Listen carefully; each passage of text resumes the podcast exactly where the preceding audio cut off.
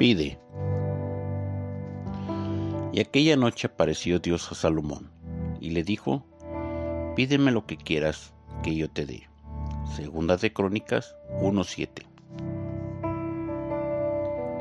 Salomón tuvo virtud a la hora de formular la petición a Dios. Hacer una petición a Dios acorde a sus propósitos es altamente probable que se recibirá bendición del cielo.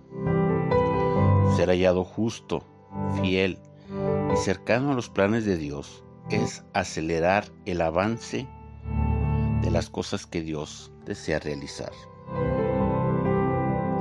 Dios desea tener más comunión y acercamiento contigo. Quiere hacer habitación en ti.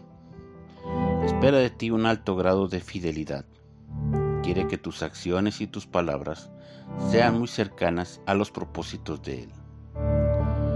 Lejos de pedir o anhelar cosas banales, espera que tus pensamientos y peticiones sean superiores y así poder bendecirte, concederte y deleitarse con tu amistad. Salomón recibió más de lo que pidió.